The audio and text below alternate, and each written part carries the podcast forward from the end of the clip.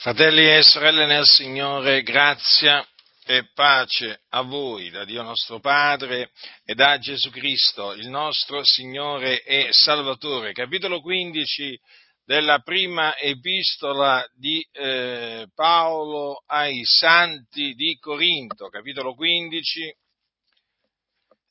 della prima epistola di Paolo, del nostro caro fratello Paolo, apostolo e dottore dei gentili in fede e in verità. Vi ricordo che Paolo da Tarso fu costituito da Dio sia apostolo che eh, dottore dei gentili. Così è scritto, fratelli, io vi rammento l'Evangelo che vi ho annunziato, che voi ancora avete ricevuto, nel quale ancora state saldi e mediante il quale siete salvati, seppur lo ritenete quale ve l'ho annunziato, a meno che non abbiate creduto in vano, poiché io vi ho prima di tutto trasmesso che, come l'ho ricevuto anch'io, che Cristo è morto per i nostri peccati secondo le scritture, che fu seppellito, che risuscitò il terzo giorno secondo le scritture, che apparve a Cefa, poi ai dodici, poi apparve a più di 500 fratelli in una volta, dei quali la maggior parte rimane ancora in vita e alcuni sono morti. Poi apparve a Giacomo, poi a, a tutti gli apostoli, e ultimo di tutti apparve anche a me come all'aborto, perché io sono il minimo degli apostoli e non sono degno di essere chiamato apostolo perché ho perseguitato la Chiesa di Dio, ma per la grazia di Dio io sono quello che sono e la grazia sua verso di me non è stata vana. Anzi, ho faticato più di loro tutti. Non già io però, ma la grazia di Dio che è con me. Sia dunque io, o siano loro. Così noi predichiamo e così voi avete creduto. Dunque, come voi sapete, fu l'Apostolo Paolo che generò in Cristo Gesù mediante l'Evangelo i Corinti. Il Signore lo condusse a eh, Corinto, dove appunto lui predicò sia a giudei che ai greci. Che cos'è che predicò? Predicò l'Evangelo. Leggiamo infatti nel libro degli Atti degli Apostoli, dopo queste cose egli partitosi da Atene venne a Corinto e trovato un certo giudeo per nome Aquilo, oriundo del Ponto, venuto di recente dall'Italia insieme con Priscilla sua moglie, perché Claudio aveva comandato che tutti i giudei se ne andassero da Roma su a loro. E siccome era del medesimo mestiere, dimorava con loro e lavoravano, poiché di mestiere erano fabbricanti di tende e ogni sabato discorreva nella sinagoga e persuadeva giudei e greci. Ma quando Sile e Timoteo furono venuti dalla Macedonia, Paolo si diede tutto quanto alla predicazione, testimoniando ai giudei che Gesù era il Cristo. Però contrastando essi e bestemmiando, egli scosse le sue vesti e disse loro il vostro sangue ricada sul vostro capo, io ne sono netto, da ora innanzi andrò ai gentili e partitosi di là entrò in casa di un tale chiamato Tizio Giusto, il quale temeva il Dio ed aveva la casa contigua alla sinagoga. E Crispo, il capo della sinagoga, credette nel Signore con tutta la sua casa e molti dei corinzi, udendo Paolo, credevano ed erano battezzati. E il Signore disse di notte in visione a Paolo, non temere, ma parla e non tacere, perché io sono teco e nessuno metterà le mani su te per farti del male, perché io ho un grande popolo in questa città. Ed egli dimorò quivi un anno e sei mesi insegnando fra loro la parola di Dio. Dunque fu così che appunto il Signore guidò eh, il suo servitore Paolo da Tarso a Corinto, una città della Acaia, cioè della Grecia. Qui lui, eh, come era sua abitudine, costume, entrò nella sinagoga, quindi c'era una sinagoga dei giudei, c'era una comunità ebraica, e ogni sabato che faceva? Persuadeva giudei e greci. E eh, lui, siccome era, era, del medesimo mestiere di Aquila e Priscilla, che lui trovò lì a, eh, lì a Corinto perché erano stati cacciati via eh, da Claudio tutti i giudei, no? da Roma, erano stati mandati via, allora lui faceva eh, come mestiere eh, fabbricante di tende e quindi inizialmente Paolo lì a Corinto appunto lavorò con eh, le, sue, eh, le, sue, proprie mani. Poi vedete cosa c'è scritto, ma quando Sila e Timoteo furono venuti dalla Macedonia, Paolo si diè tutto quanto alla predicazione, testimoniando ai giudei che Gesù era il Cristo. Dunque, vedete che cos'è che annunziava l'Apostolo Paolo? Annunziava che Gesù era il Cristo, cioè l'unto. Questa è la buona novella, questo è il Vangelo. E questo è eh, l'Evangelo che lui annunziava sia ai giudei che ai greci. E come potete vedere qui eh, a Corinto, la scrittura dice che molti dei corinzi, udendo Paolo, credevano ed erano battezzati. Molti, molti, non pochi. Eh? E infatti il Signore aveva un grande popolo in quella, eh, in quella città. Eh, quindi molti dei corinzi, udendo Paolo, credevano ed erano battezzati. Udendo Paolo predicare che cosa? predicare la buona novella che Gesù era il Cristo. Dunque, lo ascoltarono, credettero appunto nella buona novella o nell'Evangelo che Paolo annunziava e furono battezzati. Battezzati. Allora che cosa, che cosa accadde? Che appunto Paolo, come c'è scritto qua, dimorò un anno e sei mesi eh, a Corinto. Poi in assenza dell'Apostolo Paolo, perché poi Paolo si spostò in altri luoghi,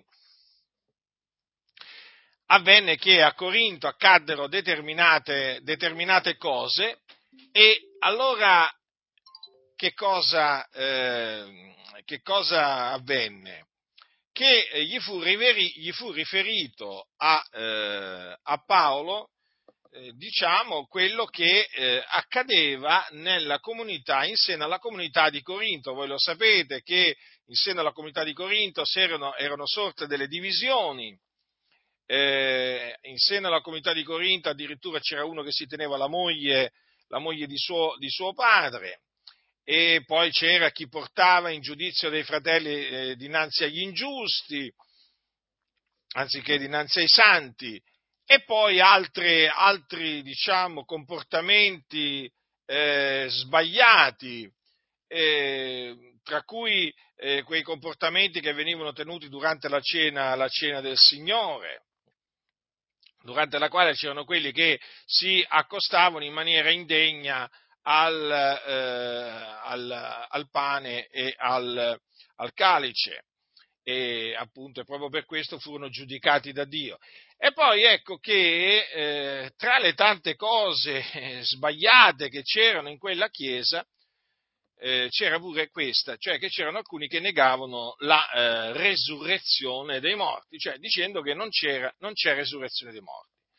E questo, mm, questo naturalmente, essendo, stato, essendo venuto all'orecchio del, eh, dell'Apostolo Paolo, chiaramente lo indusse a, ehm, a, a confutare eh, per iscritto questa, questa eresia distruttiva, appunto, che nega la resurrezione dei morti. E in questa confutazione eh, Paolo eh, parte appunto ehm, ricordando ai Corinti l'Evangelo che gli aveva annunziato che appunto è che Cristo è morto per i nostri peccati, secondo le scritture, che fu seppellito, che risuscitò il terzo giorno, secondo le scritture, e che apparve a Cefa, poi ai dodici, poi apparve a più di 500 fratelli, poi apparve a Giacomo, poi a tutti gli apostoli, e poi apparve anche a Saulo da Tarso, voi lo sapete quando gli apparve, gli apparve mentre Saulo da Tarso andava,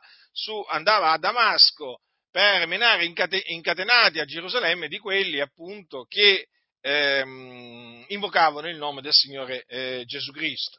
Perché voi sapete che Saulo, eh, Saulo eh, da Tarso, prima che il Signore gli apparisse, era un zelante persecutore della Chiesa di Dio, infatti poi dirà che non era nemmeno degno di essere chiamato apostolo perché aveva perseguitato la Chiesa di Dio. Pensate un po' che cosa riconobbe Paolo, non era degno di essere chiamato apostolo, però lui per la grazia di Dio eh, diventò quello che eh, diventò e dobbiamo riconoscere che la grazia di Dio verso di lui non fu, non fu vana, perché lui stesso poi dirà ho faticato più di loro tutti, non c'è io però, ma la grazia di Dio che è con me. Vedete come l'Apostolo Paolo si gloriava nel Signore per mh, le fatiche che aveva compiuto nel Signore, per quello che appunto Dio gli aveva permesso di fare, perché era stato Dio a permettergli di fare tutto quello che lui aveva fatto. Quindi gloriarsi nel Signore è lecito, non è qualcosa di, eh, di sbagliato, anche se voi sapete che ci sono quelli che chiamando il male bene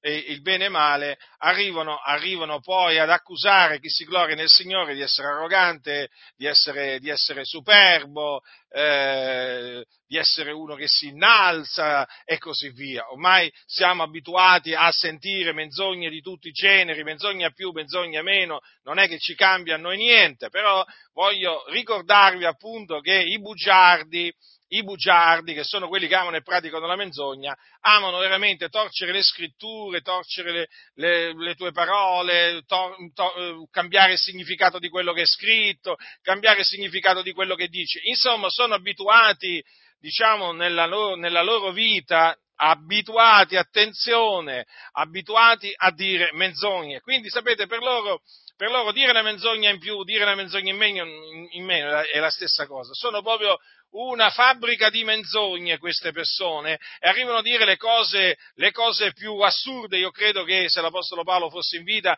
avrebbero di che, di che accusarlo falsamente anche, anche, a Paolo, anche a Paolo da Tarso, d'altronde c'erano già ai giorni di Paolo quelli che accusavano con varie menzogne in maniera ingiusta l'Apostolo Paolo, quindi guardate, ciò che è già stato prima, eh, Dio riconduce ciò che è passato, quindi non mi voglio dilungare su questo perché Oramai voi sapete che di scellerati nelle chiese ce ne sono tanti, di bugiardi ce ne sono tanti, di invidiosi, insomma, nelle chiese si sono infiltrati persone di tutti i generi, quindi bisogna aspettarsi, bisogna aspettarsi calunnie, diffamazioni, eh, accuse false.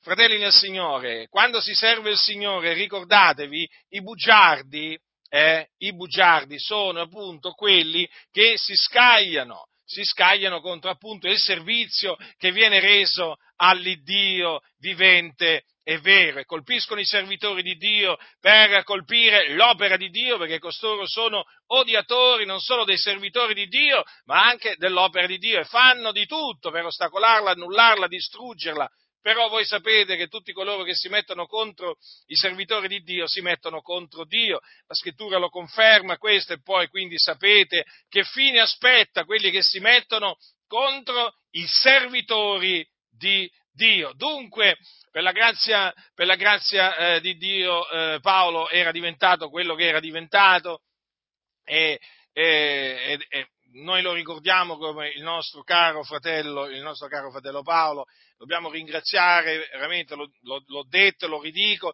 dobbiamo ringraziare Dio per la sapienza che Dio diede a Paolo perché della sua sapienza. Noi ancora oggi, eh, diciamo, eh, bene, della sapienza che Dio gli diede, noi beneficiamo e nel leggere, nel leggere gli scritti, che il Signore diede la grazia a Paolo di scrivere. Noi siamo fortemente edificati, siamo consolati, ammaestrati, ammoniti, veramente. Grazie veramente a Dio perché a distanza, a distanza di, di tanti secoli noi ancora riceviamo veramente tanto bene mediante le parole che Dio spinse Paolo a, eh, a scrivere Dunque Paolo dunque, eh, ricordò ai Corinti l'Evangelo eh, che gli aveva annunziato, che vi ricordo che eh, l'Evangelo che Paolo annunzia, annunziava non l'aveva imparato, nemmeno ricevuto da alcun uomo, ma l'aveva ricevuto per rivelazione di Gesù Cristo. Infatti vedete quando lui dice vi ho prima di tutto trasmesso come l'ho ricevuto anch'io, quindi lo aveva ricevuto. Mm? Lo aveva ricevuto Paolo l'Evangelo, ma non l'aveva ricevuto da un uomo, non l'aveva imparato alcun uomo, ma lo ricevette per rivelazione di Gesù Cristo. E lui trasmetteva fedelmente, perché è la fedeltà che si richiede a un servo, eh? Eh, lui trasmetteva fedelmente ciò che aveva ricevuto per rivelazione di Gesù Cristo.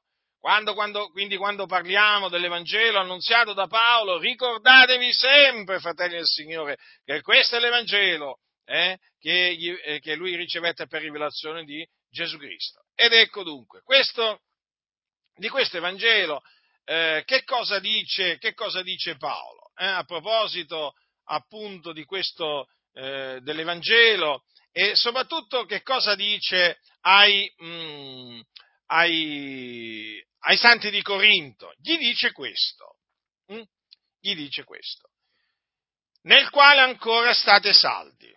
Dunque, a distanza di tempo, eh, i Corinti erano ancora saldi nell'Evangelo, si, si, eh, diciamo, si mantenevano fermi nell'Evangelo. Eh, e eh, cosa gli dice?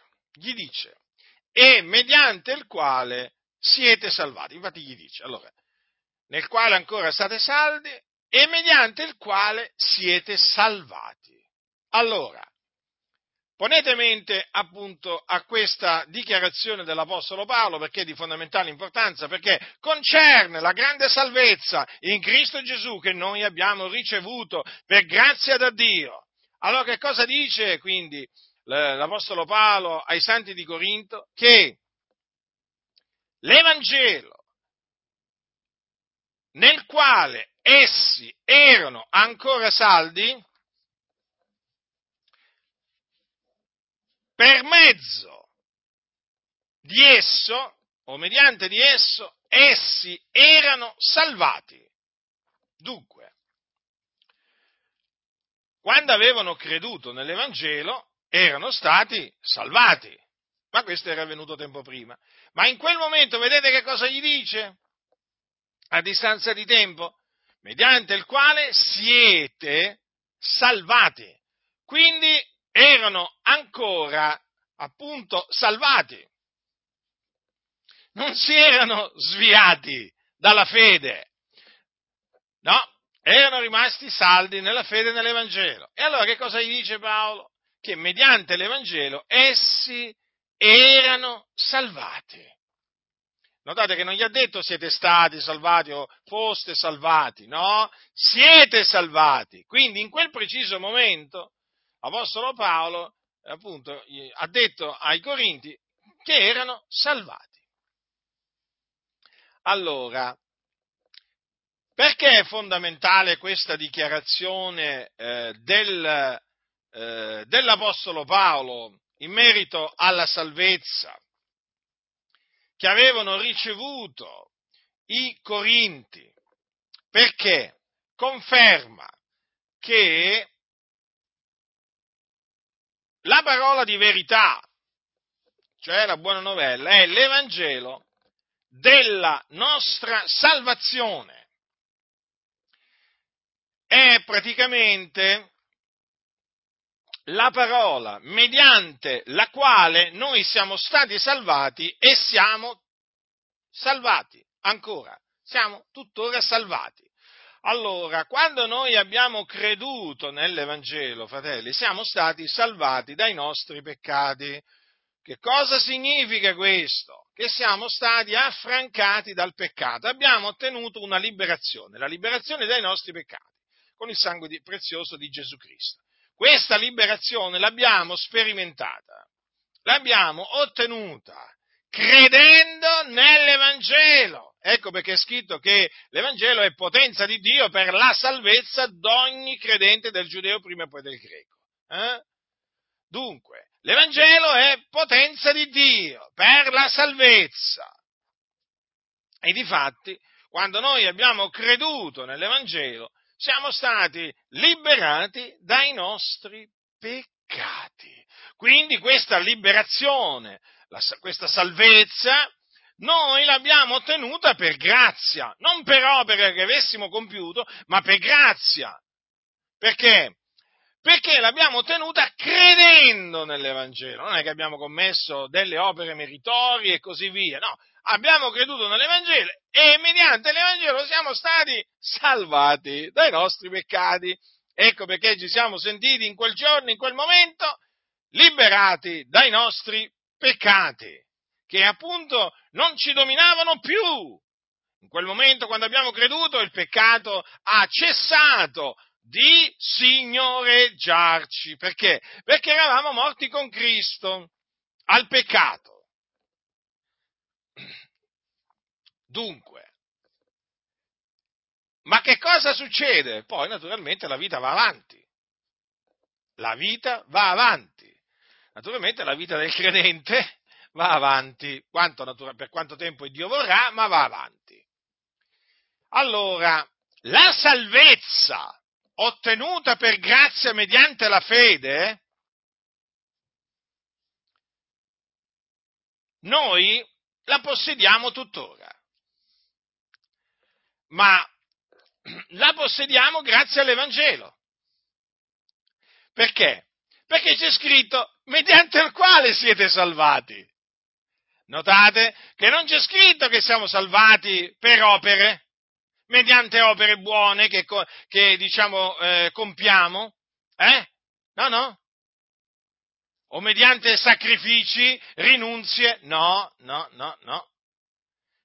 Paolo dice mediante il quale siete salvati. Quindi, la salvezza dal peccato dipende sempre dall'Evangelo. Chi, rima- chi è saldo nell'Evangelo è salvato in quel momento. Questo possono essere passati dieci giorni, dieci anni, cinquanta anni. Chi è saldo nell'Evangelo è salvato, quindi liberato dal peccato. Il peccato non lo signoreggia. Voi direte, ma allora le opere buone? Ma certo che le opere buone vanno compiute. Però dovete considerare sempre questo. Dice la scrittura che non è in virtù d'opera affinché ognuno si gloria, perché noi siamo fattura di Lui, essendo stati creati in Cristo Gesù per le buone opere, le quali Dio ha innanzi preparato affinché le pratichiamo. Sì, ma la salvezza l'abbiamo ottenuta. Come l'abbiamo ottenuta? Mediante la fede. Mediante la fede. E com'è che viene conservata? Mediante la fede nell'Evangelo, perché chiaramente quando diciamo mediante la fede è evidente che eh, praticamente vogliamo dire credendo, ma credendo in che cosa? Sempre nell'Evangelo. Praticamente quando noi diciamo appunto di perseverare nella fede, che cosa intendiamo dire? Che uno deve continuare a credere. In che cosa? In ciò in cui ha creduto all'inizio. In che cosa è che abbiamo creduto all'inizio? Nell'Evangelo. Quindi, in ogni momento noi dobbiamo praticamente credere nell'Evangelo, nel senso perseverare nella fede, perché poi questo significa perseverare nella fede. Dunque, allora lì a Corinto avevano perseverato nella fede eh, nell'Evangelo, e quindi cosa gli dice Paolo? Mediante il quale siete salvati. Dunque se noi oggi, in questo momento, possiamo dire di essere salvati, lo possiamo dire in virtù di che cosa, fratelli del Signore? In virtù dell'Evangelo, della nostra salvazione. Che appunto Paolo espone. Adesso vi dico qualche cosa d'altro. Se uno abbandona l'Evangelo, attenzione, se uno abbandona l'Evangelo e quindi comincia a professare un altro Evangelo e pensa di essere salvato mediante le opere buone, egli illude se stesso. Perché? Semplice, perché la salvezza rimane sempre per grazia, mediante la fede, nell'Evangelo. Non è che c'è un momento in cui la salvezza eh, nella vita del credente comincia a dipendere dalle opere buone che compie. No, fratelli nel Signore, assolutamente.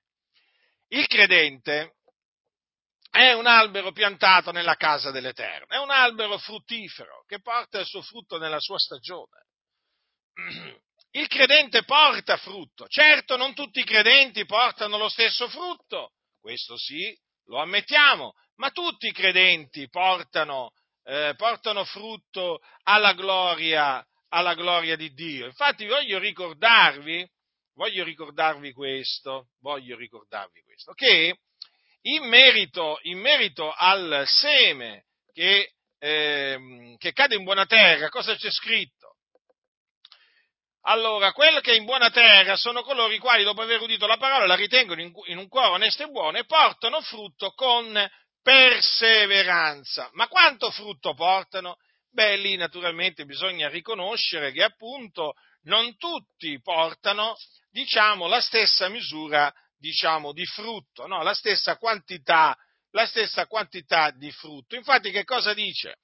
In un altro luogo, quelli, che, quelli poi che hanno ricevuto il seme in buona terra sono coloro che odono la parola e l'accolgono e fruttano, qual 30, qual 60 e qual 100. Vedete? C'è una differenza tra 30 e 100, però sempre di frutto si tratta. Ora, naturalmente, ognuno, ognuno poi riceverà in quel giorno eh, diciamo, il premio in base alla fatica che ha compiuto. È ovvio che più, più, ehm, più fatica ha commesso e, e, naturalmente e più il premio sarà, sarà maggiore.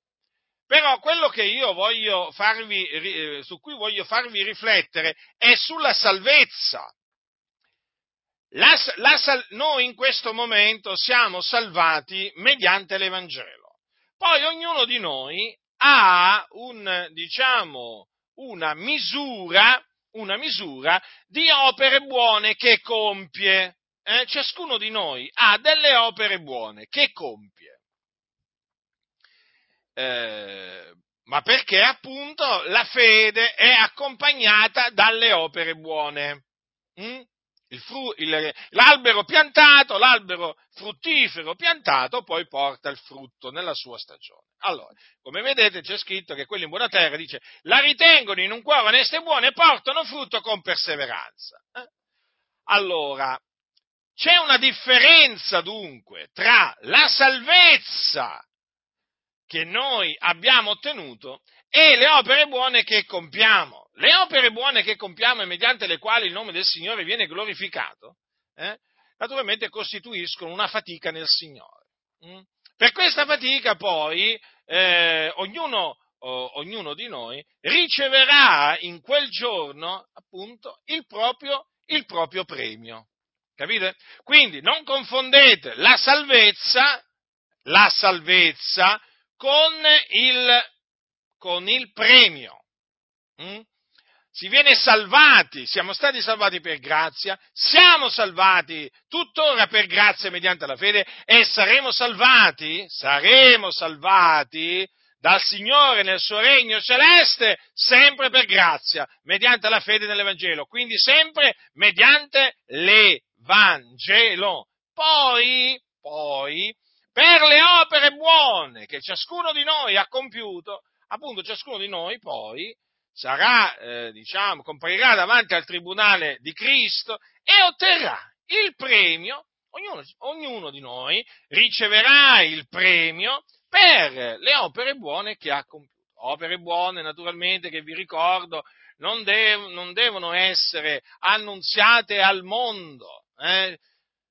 operate segretamente, per quanto veramente possibile fate il bene, eh, abbondate in opere buone, ma non sbandieratele, soprattutto nell'era dei social dove tutti sono lì veramente a correre, a fare vedere quello che fanno, eh? a fare vedere quello che fanno. Non sopporto questa ipocrisia, c'è tanta ipocrisia, ostentare, far vedere che cosa? Eh? Le opere buone non vanno fatte per essere, per, per, diciamo, per essere sbandierate, non vanno fatte suonato, suonando la tromba. Eh? Le opere buone vanno fatte come per amore del Signore, non per amore propria, del proprio nome o per, per diciamo, farsi vedere, no? come si suol dire. No, le opere buone vanno fatte per amore del Signore e anche per amore del proprio prossimo, perché il bene lo si fa al proprio prossimo. Eh? Quindi, siate zelanti nelle opere buone, il Signore vuole che noi siamo zelanti nelle opere buone, ma attenzione fratelli nel Signore, non pensate di essere salvati per le opere buone. Per le opere buone voi riceverete un premio, sicuro, perseverando naturalmente nella fede fino alla fine, ma voi siete salvati mediante l'Evangelo. Ecco perché è chiamato l'Evangelo della nostra salvazione. È come il discorso della grazia. L'Evangelo è chiamato l'Evangelo della grazia perché? Perché mediante l'Evangelo viene annunziata la grazia ma anche conferita la grazia. E così anche eh, è chiamato l'Evangelo della nostra salvazione. Perché? Perché mediante l'Evangelo si annunzia la salvezza che è in Cristo Gesù. Ma Dio poi, diciamo, trasmette la salvezza che è in Cristo Gesù mediante l'Evangelo. A chi? A coloro che appunto credono, che sono poi quelli ordinati a vita eterna. Quindi, vedete, l'Apostolo Paolo si studiava sempre di esaltare la grazia di Dio. E quando tu esalti la grazia di Dio, non puoi non esaltare l'Evangelo, perché l'Evangelo è l'Evangelo della grazia. Quando ogni qualvolta la Chiesa ha abbandonato l'Evangelo, ha abbandonato la grazia.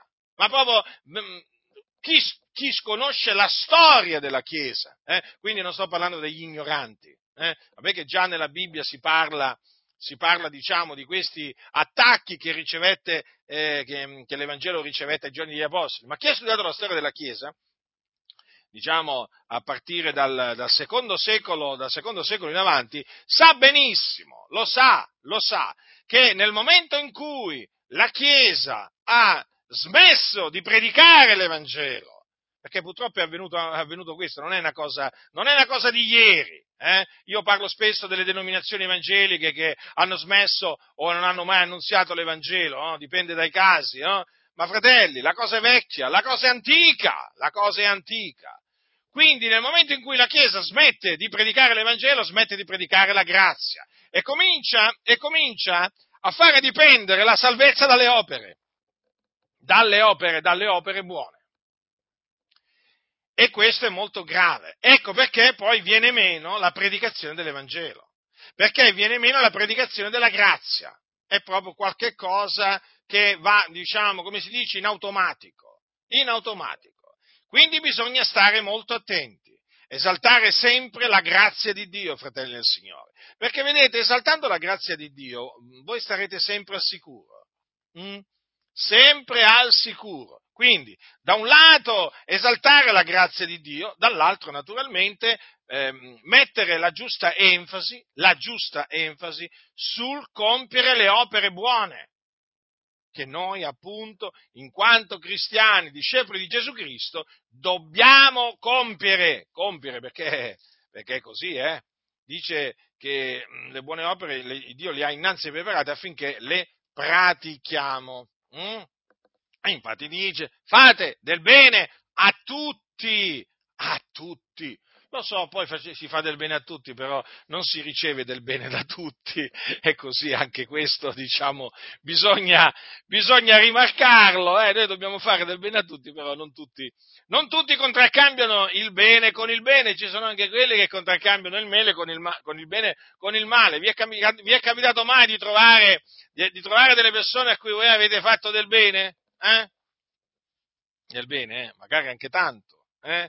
E dopo vi hanno, vi hanno diciamo contraccambiato con, lo, con il male, eh, ma sicuramente qualcuno l'avete, qualcuno l'avete, trovato, però sapete, fino a quando si, si tratta di persone del mondo, persone, pagani che non conoscono il Dio, vabbè, ma lì te lo puoi aspettare, però quando si tratta di persone che si dicono cristiane, beh allora lì diciamo che le cose cambiano, cambiano un poco, ecco sì, eh, eh, hai fatto del bene loro, però praticamente, anzi addirittura ci sono quelli che pensano che tu gli abbia fatto del male, perché? Perché poi cominciano a chiamare il bene male, eh, gli scellerati fanno così, gli scellerati fanno così, tu gli hai fatto del bene, a un certo punto, a un certo punto perdono, perdono il senno, eh, sembra, sembrano colpiti di demenza, eh, colpiti di demenza e il bene che tu gli hai fatto l'hanno trasformato in male. Ma guarda un po', l'aiuto praticamente che gli hai dato, praticamente lo hanno trasformato in un, in un inguagliamento, no? Tu che aiutavi sei diventato uno che inguaiava.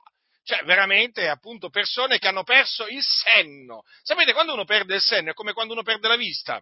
Cosa succede quando uno perde la vista? Non riesce più a discernere niente, no? a vedere niente. E così è quando uno perde il senno, non riesce più a capire niente. Sapete quando si dice, ma quello non capisce più niente? Eh sì, ci sono tanti, ci sono tanti che non capiscono più niente. Eh? Quel poco che prima che proprio capivano, eh, adesso manco quello capiscono più. Eh? e succede pure questo. Quindi facciamo il bene senza suonare la tromba però, eh? Senza suonare la tromba. Dunque questo è importante, fratelli del Signore, perché dunque queste parole dell'Apostolo Paolo confermano pienamente che la salvezza, la salvezza rimane, rimane, per grazia mediante la fede, eh? anche dopo averla ricevuta. D'altronde sarebbe un controsenso, no? se a un certo punto la salvezza dipendesse, dipendesse dalle opere. Eh? Allora, eh, quindi, mediante il quale siete salvati. Queste parole, naturalmente, fanno comprendere quanto sia importante l'Evangelo. Lo ribadisco per l'ennesima volta. Eh? Perché, guardate, non, non è mai abbastanza. Non è mai abbastanza. Non è mai abbastanza. Mi rendo conto che mi rendo conto che non è mai abbastanza l'enfasi che si, che si, mette, che si mette, sull'Evangelo. Perché mm, ho capito, ho capito nel corso del tempo che cosa significa insisti a tempo e fuori di tempo. Ho capito. Perché perché nella Chiesa spesso molti dimenticano facilmente, in breve tempo anche, anche l'Evangelo, sì sì, anche l'Evangelo. Guardate, fratelli del Signore, io vi voglio dire che la storia di Israele che cosa ci insegna? Che è un popolo che aveva visto segni, prodigi e opere potenti, un popolo che aveva visto il Dio separare, dividere il mare rosso, precipitare Faraone e tutto l'esercito suo lì in mezzo alle acque un popolo che aveva visto veramente cose tremende, meravigliose, un popolo che aveva, che aveva, visto, che aveva visto, il, il Sinai tremare, eh? Il Sinai, il monte, il, il monte, di Dio in fiamme, perché il Dio era sceso su quel monte, Veramente un popolo che aveva visto tutte queste cose, un popolo che aveva sentito la voce tonante dell'Iddio Altissimo, dopo breve tempo si sviò, si corruppe e si fece costruire un vitello, un vitello d'oro al quale rese il culto. Eh, me lo siete mai chiesti questo? Ve lo siete com'è possibile che un popolo, dopo aver visto quelle cose gloriose, si sia profondamente corrotto in questa maniera? Hanno dimenticato il Signore. Dimenticarono l'Iddio che li aveva liberati dall'Egitto. E così ancora oggi. Così ancora oggi ci sono stati alcuni che praticamente sono stati salvati un giorno, poi a un certo punto hanno dimenticato il Signore, lo hanno rigettato. Eh? Proprio si sono dimenticati quello che il Signore aveva fatto, quello che il Signore gli aveva fatto vedere, o quello che il Signore gli aveva detto personalmente, magari anche tramite delle rivelazioni. Fratelli nel Signore, ma voi cosa pensate? Che ci sia qualcosa di nuovo sotto il sole? No, non c'è niente di nuovo sotto il sole. Ancora oggi è la stessa cosa. Di me hanno dimenticato il Signore, e mica pochi lo hanno dimenticato. Hanno dimenticato, hanno dimenticato la sua parola scritta, hanno dimenticato le sue rivelazioni, hanno dimenticato le sue opere potenti, i suoi esaudimenti. Tutto hanno dimenticato. Perché? Perché hanno fatto spazio al diavolo hanno fatto spazio al diavolo, sono caduti nel laccio del diavolo, nella condanna del diavolo, eh, perché si sono insuperbiti, esattamente come il popolo di Israele. Eh, e poi, appunto, si misero a dare gloria a che cosa? A un vitello d'oro. Mm? E Dio naturalmente non li lasciò impuniti. Quindi le ammonizioni che ci sono nella Sacra Scrittura le dobbiamo sempre conservare. Eh? Perché gli apostoli non esortavano così, eh, casualmente, eh? così, eh, tanto per. No, no, le esortazioni degli apostoli sono veramente mirate affinché noi eh, riteniamo l'Evangelo così come l'abbiamo ricevuto. Perché vedete, fratelli nel Signore, cosa dice Paolo? mediante il quale siete salvati, sì, dice questo. Ma attenzione a quello che dice dopo, subito dopo. Seppur lo ritenete quale ve l'ho annunziato, a meno che non abbiate creduto in vano. Eh, vedete? Nel momento in cui mh, hm, uno che un giorno ha creduto nell'Evangelo non ritiene più l'Evangelo come gli è stato annunziato, perché lo adultera, eh? Lo adultera, lo cambia, lo trasforma, allora lì ha creduto in vano, è chiaro questo. Quindi è molto importante quando dice seppur lo ritenete quale ve l'ho annunziato. Vedete che quindi l'importanza che ha l'Evangelo e l'importanza che ha il ritenere l'Evangelo esattamente quale ci è stato annunziato e quindi esattamente come c'è scritto. Non fatevi ingannare da quelli che dicono ma sì, ma dai, ma tanto anche se. No, no, è così. Noi dobbiamo ritenere l'Evangelo come? Come, la, la, come è scritto. Eh? Dobbiamo es- eh, ritenere l'Evangelo esattamente come eh, appunto lo trasmetteva, esattamente l'Evangelo che trasmetteva Paolo da Tarso. Non va modificato eh, per compiacere al mondo, per compiacere a chiese corrotte che hanno voltato le spalle alla verità. L'Evangelo va conservato integro, eh, integro, perché qui ci va di mezzo la salvezza, fratelli nel Signore. Questa è la parola della salvezza. Questa non è una parola qualsiasi, questo è l'Evangelo della nostra salvazione. State attenti, aggrappatevi all'Evangelo, perché è mediante di esso che siete stati salvati, siete salvati e sarete salvati se pur lo riterrete, quale ve l'ho annunziato.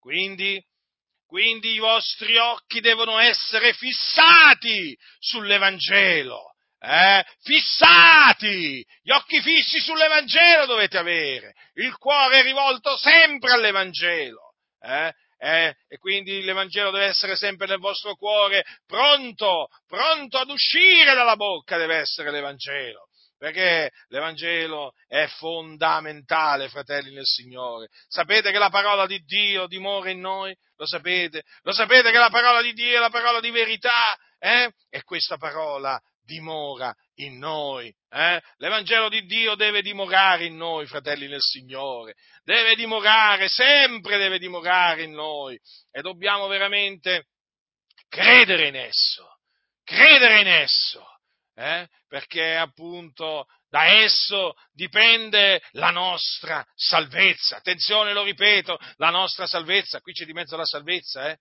Paradiso e inferno, attenzione fratelli, se il purgatorio non esiste, lo sapete. Allora, quindi noi siamo stati, noi siamo stati salvati dai nostri peccati eh, mediante l'Evangelo. Siamo salvati dai nostri peccati. Perché siamo liberi? Perché oggi siamo liberi dai nostri peccati, fratelli? Eh, mediante l'Evangelo. E eh, che cos'è che... Eh, perché siamo liberi, li, liberi? Liberi. Noi diciamo che siamo liberi, liberi dai nostri peccati. Eh, in virtù di che cosa? Mediante l'Evangelo. Eh? E allora, quando poi appunto eh, saremo salvati dall'ira, dall'ira a venire, eh, mediante che cosa? Fratelli, mediante l'Evangelo, mediante l'Evangelo. Quindi è importante ritenere l'Evangelo quale appunto gli apostoli annunziavano. Perché se no, fratelli, avremmo creduto in vano. Ma vi rendete conto? Ecco perché vi esorto a esaminarvi davanti a Dio, eh? Provate voi stessi, esaminate voi stessi per vedere se siete nella fede. Ancora. Mm? Un giorno sì, eri nella fede, ma adesso sei nella fede? Eh? Guardate che ci sono tanti che nel corso del tempo si sono sviati dalla fede, hanno naufragato quanto alla fede. Naufragato. Avete presenti i naufragi? I naufragi? Eh? Li avete presenti? Ecco ci sono tanti naufragi, naufraghi, mm? eh sì, sì, sì, sì, si definiscono evangelici, eh? ce ne sono così tanti, ma sono dei naufraghi, persone che camminano nelle tenebre, che non sanno dove vanno, perché le tenebre gli hanno accecato gli occhi, eh? avendo fatto oggetto della buona coscienza, adesso tu li vedi che brancolano nel buio, brancolano nel buio, non sanno discernere una pecora da una capra, eh? un elefante da un moscerino, non sanno discernere più niente. Tu gli fai vedere, il, tu gli, gli dici guarda quello è un elefante, gli passa davanti e mica lo vedono. Mica lo vedono, sono ciechi. Ah, voi dite, ma forse guarda che stai esagerando, ma che sto esagerando? Ma che sto esagerando? Vi dico la verità nel Signore, fratelli, un cieco è cieco. Se la scrittura dice che le tenebre hanno accecato gli occhi, ma tu, da uno a cui le tenebre hanno accecato gli occhi, ma che, ma che puoi pretendere che ti dica ci vedo? Sì, ci, lui dice ci vedo, ma è cieco. E lo vedi, no? Lo vedi che è cieco perché non sa dove va, non capisce niente, è un ignorante, è un insensato, è un malvagio. Quindi vigilate, fratelli del Signore, vigilate perché i tempi sono malvagi, eh? Sapete che ci sono tanti Evangeli, ve l'ho detto tante volte, eh? ma l'Evangelo che salva è quello che annunziavano gli Apostoli. Al bando, al bando, al bando, mettiamo al bando tutti, tu, tu, tutti i falsi Vangeli, eh? che sia veramente proclamato soltanto l'Evangelo che annunziavano gli Apostoli. Eh? Quello, quello deve essere, quello deve essere annunziato. Quello deve essere creduto, quello deve essere amato, quello deve essere difeso, nessun altro Evangelo, gli altri sono falsi, falsi Vangeli, d'altronde, che volete? Ci sono, allora, ci sono falsi fratelli, ci sono falsi apostoli, falsi profeti, falsi dottori, mm? e che ci dobbiamo meravigliare del fatto che ci siano anche dei falsi Vangeli, fratelli eh, così c'è, c'è, la carità, c'è la carità finta, c'è la, la, la fede finta, eh, insomma, di cose finte ce ne sono, eh. Chiaramente chi è che riesce a discernere la fede finta? Chi ha una fede vera. Eh? Chi è che riesce a discernere la carità finta? Chi ha la carità vera? Chi è che riesce, è che riesce a discernere eh? l'Evangelo, l'Evangelo, falso e chi ha l'Evangelo vero? Non vi pare? Eh? Quindi, vedete, ritenendo l'Evangelo, poi chiaramente, conoscendo l'Evangelo, ritenendo l'Evangelo come ci è stato trasmesso, poi riusciamo a discernere tutti questi falsi Vangeli che ci sono nelle chiese. Quanti falsi Vangeli? Ma quanti falsi Vangeli? È spaventoso. Eh? Sembrano veramente quanti sono i falsi fratelli. Eh? Uh, quanti falsi fratelli che ci sono. E così anche i falsi Vangeli sono veramente tanti. Poi che cosa succede? Ti sentono predicare l'Evangelo e dicono: Ma che stai predicando? Eh, ma che stai predicando? Siamo nel 2022. Eh, ma che stai predicando? Io predico l'Evangelo. Mi ricordo ancora quando il 21 giugno 1990, mentre dormivo, eh, mentre lo Spirito del Signore mi levava in alto, che accadde appunto che io gridai al Signore, Signore, dissi, dove vuoi che io vada a predicare il tuo Evangelo? E mi ricordo appunto che in lontananza vidi questo cavallo poderoso, questo ehm, muscoloso, uno stallone, mi ricordo che aveva tutto il dorso blu, mm, una, sorta di blu elettrico, e poi aveva questo, questa testa, questa testa di rame, rame bronzo, tutta lucente, eh? e era, era, messo per sbiego, e io vedevo solo naturalmente una parte della sua testa. Mi ricordo l'occhio di questo cavallo, un, un cavallo vivo, vivo proprio, l'occhio era vivo, e mi ricordo che, che sul, su, proprio, su questa parte del, della, sua, della sua testa che mi apparve, in lontananza il cavallo mi apparve, c'era scritto va nel Lazio.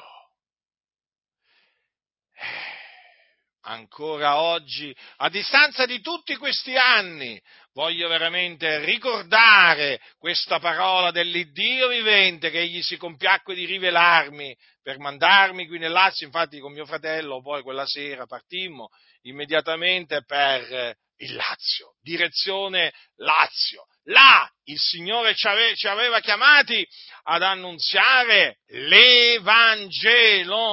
Mm? Voglio ricordarvi dunque queste cose, fratelli del Signore, no? per capire dove tutto ebbe inizio, no? perché sapete, ci sono, quelli, ci sono quelli che dimenticano, hanno dimenticato e si vede, e si vede cosa sono diventati. Eh, e si vede cosa sono diventati, no? hanno dimenticato hanno dimenticato tutto, non gli interessa più niente, ma come fai a spiegare il presente? Come fai a spiegare il presente se non conosci il futuro? E poi voglio dire, come fai ad apprezzare il presente eh? se appunto ti dimentichi poi, se, se, se cominci a disprezzare quello che Dio ha operato nel passato? Tutto là iniziò, fratelli del Signore, tutto là. In quella, in quella stanzetta, eh, in quella stanzetta eh, a Ponte Tresa, in provincia di Varese, che queste cose si sappiano. Io mi ricordo quando pregavo il Signore piangendo in montagna, dove solo Lui mi ascoltava, dicevo, Signore Dio, rispondimi e proclamerò dai tetti, proclamerò al mondo la tua risposta a quello che mi avrai detto. Lo dirò a tutti, in tutto il mondo. Eh? E il Signore quindi è degno che io veramente lo esalti a distanza di tanti anni, ancora, eh, per quello che mi disse, va nel Lazio. Tutto l'inizio, tutto l'inizio, tutto quello che è accaduto poi, fratelli nel Signore, eh, ha come, diciamo, origine quel giorno, anzi quella mattina, molto presto, eh, molto presto, 21 giugno 1990, alla gloria di Dio racconto queste cose e sono obbligato a raccontare queste cose perché io lo promisi al Signore che, che una volta che mi rispondeva io avrei fatto conoscere la sua risposta al mondo, l'avrei proclamata la, perché è giusto che sia così, perché veramente Dio è grande. E allora vi stavo dicendo, io feci questa domanda, Signore Dio, dove vuoi che io vada predicare il tuo Evangelo? Perché io non ho un Vangelo mio, io, io volevo predicare il Vangelo di Dio, io ho il Vangelo di Dio. Allora, appunto, il Signore mi disse, va nel Lazio. Mm? Quanto è grande il Signore! Eh? E io a distanza di tanti anni ancora predico l'Evangelo di Dio, del grande Dio che ha fatto i cieli la terra, il mare e tutte le cose che sono in essi, e lo predico con la franchezza che Dio veramente mi concede, e per questo lo ringrazio, lo celebro, lo magnifico, perché ancora oggi, ancora oggi Egli mi mantiene fermo nell'Evangelo, ancora oggi predico il suo Evangelo, non un altro Evangelo. Eh no, no, no, no, l'Evangelo, l'Evangelo di Dio e sarò sempre riconoscente al Signore per avermi chiamato quando ero un giovinetto a predicare l'Evangelo, perché naturalmente prima di mandarmi a predicare l'Evangelo nel Lazio il Signore mi chiamò, mi appartò per l'Evangelo.